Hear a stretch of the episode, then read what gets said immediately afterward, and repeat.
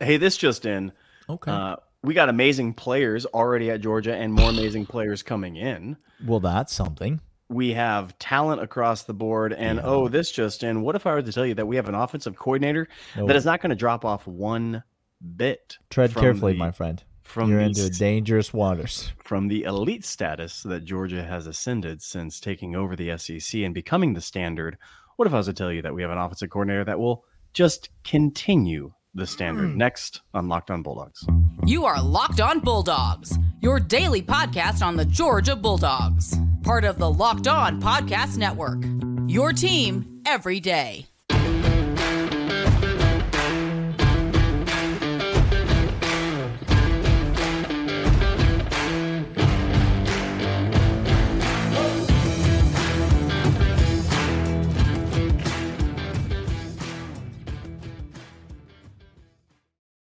What is up, everybody? Welcome to the Locked On Bulldogs podcast. You know that that's the podcast because it's written right here on the middle of the YouTube screen and because it's over Clint's left shoulder right now. Uh, that's the name of the podcast. If you're listening, you can't see any of those things, and so it doesn't really matter what the what's over Clint's left shoulder or not. Um, if you're listening on Stitcher, Spotify, Apple Podcasts, thank you so much for doing so. Leave us a five star rating and review. If you're watching this on YouTube and you are keenly interested on what on what's happening over Clint's left shoulder, then please go ahead and follow the audio side as well so that you can listen to the pod when you're on the go and not able to watch YouTube. That helps us out a tremendous amount. We don't ask for a lot from you guys, but No. that is something that you can do to help out the pod if you choose to do so. Uh, Clint, today we're going to kind of follow up on a conversation we had yesterday. Now, yesterday, if you missed the show, Go back Ooh. and listen. go back and go ahead and check that show out because Ryan Pug- Puglisi, uh, four star 2024 quarterback recruit, big time quarterback talent out of the state of Connecticut, up in the Northeast, playing at uh, Old Avon Farms Prep in Connecticut. He was on the show, and let me just say this, Clint, tell the people. if I may. You may. That young man has got just a head on his shoulders that is Look, it is enviable. look. That I kid knows this- what he's about. I said this on the pod when John Garcia. Now, look, do we want more talented people in Georgia? Sure. Yes. Yeah, we like that. Am I fine rolling with Ryan Puglisi and missing out on Raiola? I am. Do I want Raiola? I do. Sure. Two things are true at the same time. But if you listen to that young man, let's roll. The kid, he has it. Now, you can Mm. see, you watch the tape, he's very physically gifted, Ooh, very. But it takes a lot more than physical gifts to play the quarterback position. I present to you Nope. don't do it. Anthony Richardson. if, But he has that, If I that may. velocity. He can do backflips. Brian, Ryan, he didn't even land the backflip. y'all. He did not land. If there was a better picture, all the talent and all the hype to fall down. It just is. Um, it's funny. Ryan Puglisi is just what a what a great interview. Really, the kid handled himself really well, and so uh, go back and listen, watch that episode. But today we're going to follow up on something we talked to him about, which is the transition from Todd Monken to uh, Mike Bobo. Now, what would he know about offensive football? He's only uh, one of the elite quarterback prospects in all of the country, so he wouldn't know anything about uh, people's ability to. Um, meanwhile, many Georgia fans um, go tailgating every Saturday, and that qualifies them to know that Mike Bobo is a terrible offensive But I've lived in Georgia my whole life, and I've watched CBS, and I was part of it way back when, before I all this see. newfangled stuff was around. I see. And so I have rights over these young men. Okay, well, I you said, Clint, you said that um, Georgia's not going to drop off one beat, but those are just your feelings, right? Those are just things that you hope to be true.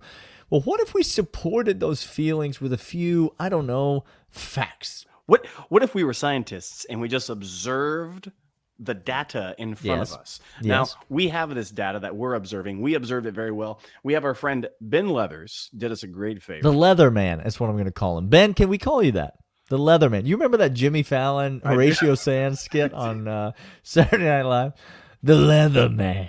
That's what I want.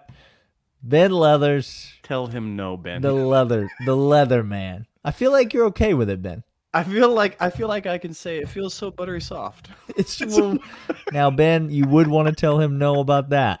You All would right. want to draw the line somewhere. so Ben Leathers over on Twitter. We're gonna give out uh, his Twitter handle uh, here soon. But gave us He asked us not stats. to, but it's fine. We're gonna give it out anyway. We don't. We don't. We're not. We don't even care. We don't even care. Ben is a scientist. See, this is the thing. Ben knows about numbers. He knows about data. He knows about Yes. analytics. He knows about Good. statistics. Uh, and mostly, he knows how to run that spreadsheet. And um, and so we're not scientists or gurus of any kind, but but we do have friends in high places, and Ben is one of those friends. And so let's let's begin to look at some of this um, data that we have here, and I'm going to start simple. Start a simple, Daniel. Dan's gonna talk to you about this. I'm gonna be right back. Dan's gonna start this. Yeah, if you're watching this on uh, the YouTubes, I'm gonna put a little graphic up on the screen right now. If you're not, I'll just describe what uh, people are looking at. This is um, all. This is the last five offensive coordinators of the University of Georgia, and this is their recruiting score versus their points per game. And so, as you read from left to right, the worst average recruiting score on campus, as in terms of quality of the players on campus, is on the left, and the highest quality of players on campus is to the right. Now, Todd Monken's all the way over on the right, meaning that Todd Monken, of all five of the last five offensive coordinators, had the most talented players on campus. Uh, James Coley, slightly less talented players than Todd Monken, but did considerably less than the with those players. We're talking about Todd Monken somewhere in the neighborhood of 37 points a game, while James Coley just oh. barely over 30 points a game with Jimmy C makes a with- reappearance on with the pod. players not not quite as good. Jim Chaney, on the other hand, quite a bit worse average talent than James Coley, but was able to produce even more with those players. And then I'm not even sure why Schottenheimer's Well, on this list. I don't want to see it. I don't want to talk about it. He's the worst offensive coordinator that is on this list. And then you have Todd Bobo over, uh, uh, Mike Bobo, I'm sorry, rather, on the left. Mike Bobo averaged just over 34 points a game with his teams, and yet the worst average talent score, recruiting score of all five of those offensive coordinators. So, in layman's terms, Clint, I'm going to mm-hmm, pull the graphic down off the screen. In layman's terms, what that means is Okay. Mike Bobo scored almost as many points per game as Todd Monken, who had the best roster any Georgia offensive coordinator has ever had. Mike Bobo scored almost as many points as he did, the second most of any, more than any other coordinator in the last five years at Georgia. And yet, of all five of those guys, he had the worst players of all the offensive corners, meaning he did significantly more with significantly less talent. These are the facts. I don't know if you, let me let me understand this one more again. Facts indicate this. Regardless of what I feel and think, he has done more with less than any offensive coordinator. That's accurate. Okay. More with less. Now, let me ask you. Well, let's go to segment two, and then I'll ask you this question in segment two. Uh, but first, we're going to come back after we tell you about FanDuel. FanDuel, Hmm. right now, the NBA is halfway through its season. Daniel. I don't know if you understand that. Midway point of the NBA season is here, Getting and now is playoff the time. perfect time. It's getting close to that playoff time, Daniel. We got them playing games. Uh, we oh, got Lord them. knows what the tournament even looks like. Do people Look, just playing all just, sorts of? I have no idea. 10, 12, I, I, how many? You know teams? what I know? When oh. there's games on TV, yep. I can bet on them. You can bet on them. FanDuel, America's number one sports book, because customers get a new customers get a no sweat first bet up to one thousand dollars. That's bonus bets back if your first bet doesn't win. Just download the FanDuel Sportsbook app. It's safe to secure and super easy to use. Mm. 100%. Daniel, I love going over there. And then you can bet on everything from the money line to point scores and threes drained, or just combine all those things into a nice little parlay. Get yourself going. It's fantastic. Exactly what you want. FanDuel even lets you combine all of those for bigger payouts. So don't miss the chance to get the no sweat first bet up to $1,000 in bonus bets. Go to fanduel.com slash locked on. That's fanduel.com slash locked on. Learn more. Make every moment more with FanDuel, an official sport sports book partner of the NBA. March Madness is right around the corner. If you want to win your office pool, you need to stay caught up with all the college basketball action with the Locked On College Basketball Podcast. Every Monday, Andy Patton and Isaac Schade recap the biggest stories in college basketball, keep you up to date on the NCAA tournament bubble, and get you ready for the upcoming week of games. From the Big East to the Mountain West and everywhere in between, Andy and Isaac have college hoops covered on the Locked On College Basketball Podcast. Available on YouTube and wherever you get podcasts. Part of the Locked On Podcast Network. Your team every day. Clint, um, the question that I ask is uh, simply this: Does Mike Bobo has proven he can do more with less talent? Do you think with more talent he could do more, less, or the same as he did with less talent? Daniel, there's a famous saying if you Okay. want to see about somebody's future results, Okay, what do you go to? Where do you go? Where could you even go? you go back to what they have previously resulted in. Daniel. Oh, And so, if I were to tell you that, yeah, more talent around him equals more points Mhm. because he's done less with more, and now you give him a better product on the field and a better structure and a better head coach and a better system Okay. and a Oh, better culture and a better mm. defense. Yee. Everything's elevated, and he's already done less. He's already done more with less. Now you give him all the things. Of course, it means more is to come. Daniel? Who didn't Mike Bobo have the last time he was the offensive coordinator in Athens? What head coach, king of college football, I'm thinking of, wasn't present on the sidelines and in the on the recruiting trail when Mike Bobo was there without Kirby Smart. I know Kirby doesn't coach the offense, and that's the big point that people are trying to make. But he does bring in the players. Talk to Ryan Puglisi yesterday. There. Kirby Smart brings in the dudes, and if you give Mike Bobo talent, he's just going to be able to do all the more with it. Um, uh, interesting uh, stat and fact from Ben. Um, uh, Mike Bobo is going to have more five-star offensive linemen. Are you ready for this, Clint? Give it to me. This year Uh huh. than he had in his entire tenure under Mark Richt. Do you understand what we're trying to say? That's not like one year or two years that we're looking at there. We're looking at a, a span of 106 games. He was the offensive coordinator under Mark Richt. Eight, nine seasons and uh, maybe seven, eight seasons. More five star offensive linemen this year than he had in that entire time. And then just extrapolate that out to all of the other position groups. Look at the talent in the quarterback room. The stacked on stacked talent in the quarterback room. Look at the talent in the skill positions, the pass catchers that he's going to have access to. It's it is a loaded locker room.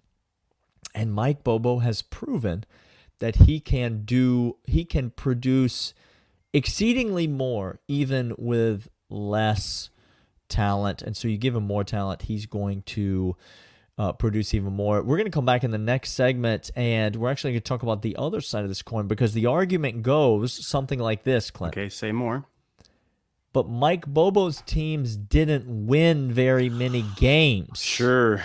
They didn't win. And you know what I've heard is winning is why you play the game. You You do. play to win the game. Okay, there we go. And Mike Bobo wasn't able to do that. So that's why he sucks as an offensive coordinator. We'll cover that in the third segment. And uh, Ben may have actually prepared another visual aid for Come you. on.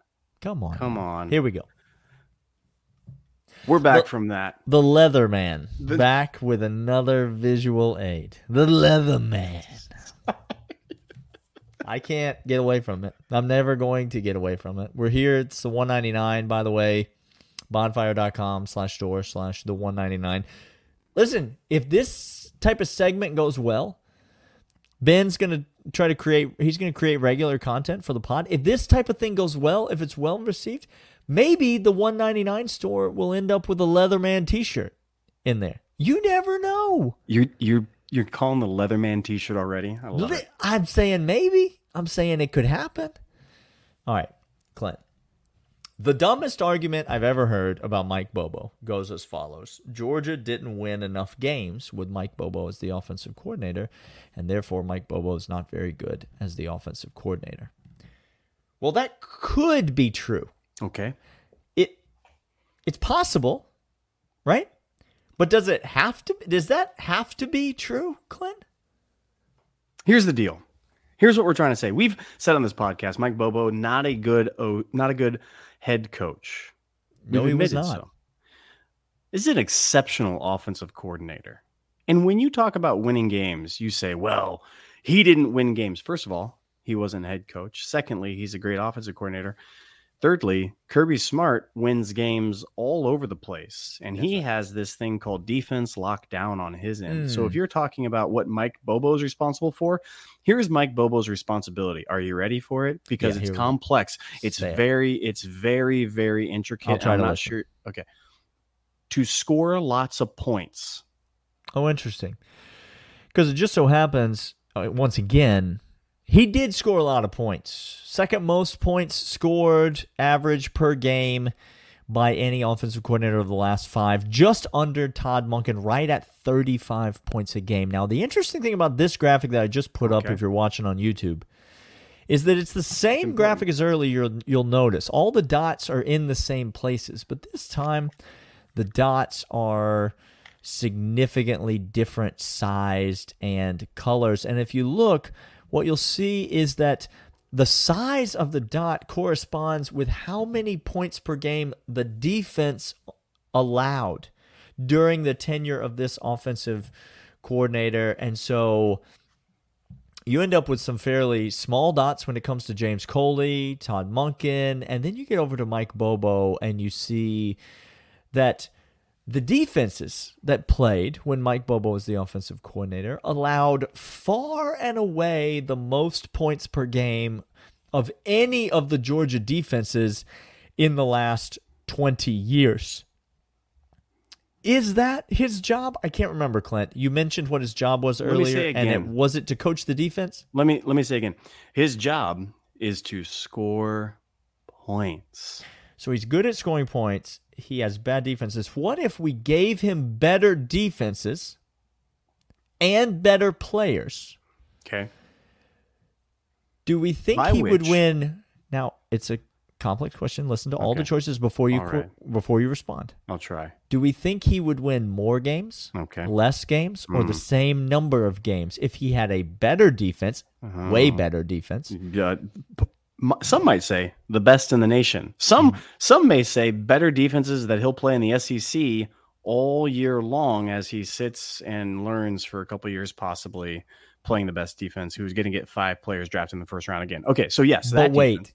also better players. Some may say the best Okay. players in the nation. Okay, so Some may say players that are better than any other SEC schools play. All that stuff, same stuff applies. Okay, So he's got better defense. He's got Uh-huh. better players. Do you think he's going to win the same number of games, more games, or less games? this is why this is why other fan bases just confuse the hell out of me, Daniel. When they It's m- hire fraudulent Notre Dame offensive coordinator Tommy Rees? and try to say it's the same. It's not the same because our guy again, wait, statistics have backed it up, has done it with less talent. And That's now right. he gets 60th ranked offense, 12th most talented team in college football. That was Notre Dame.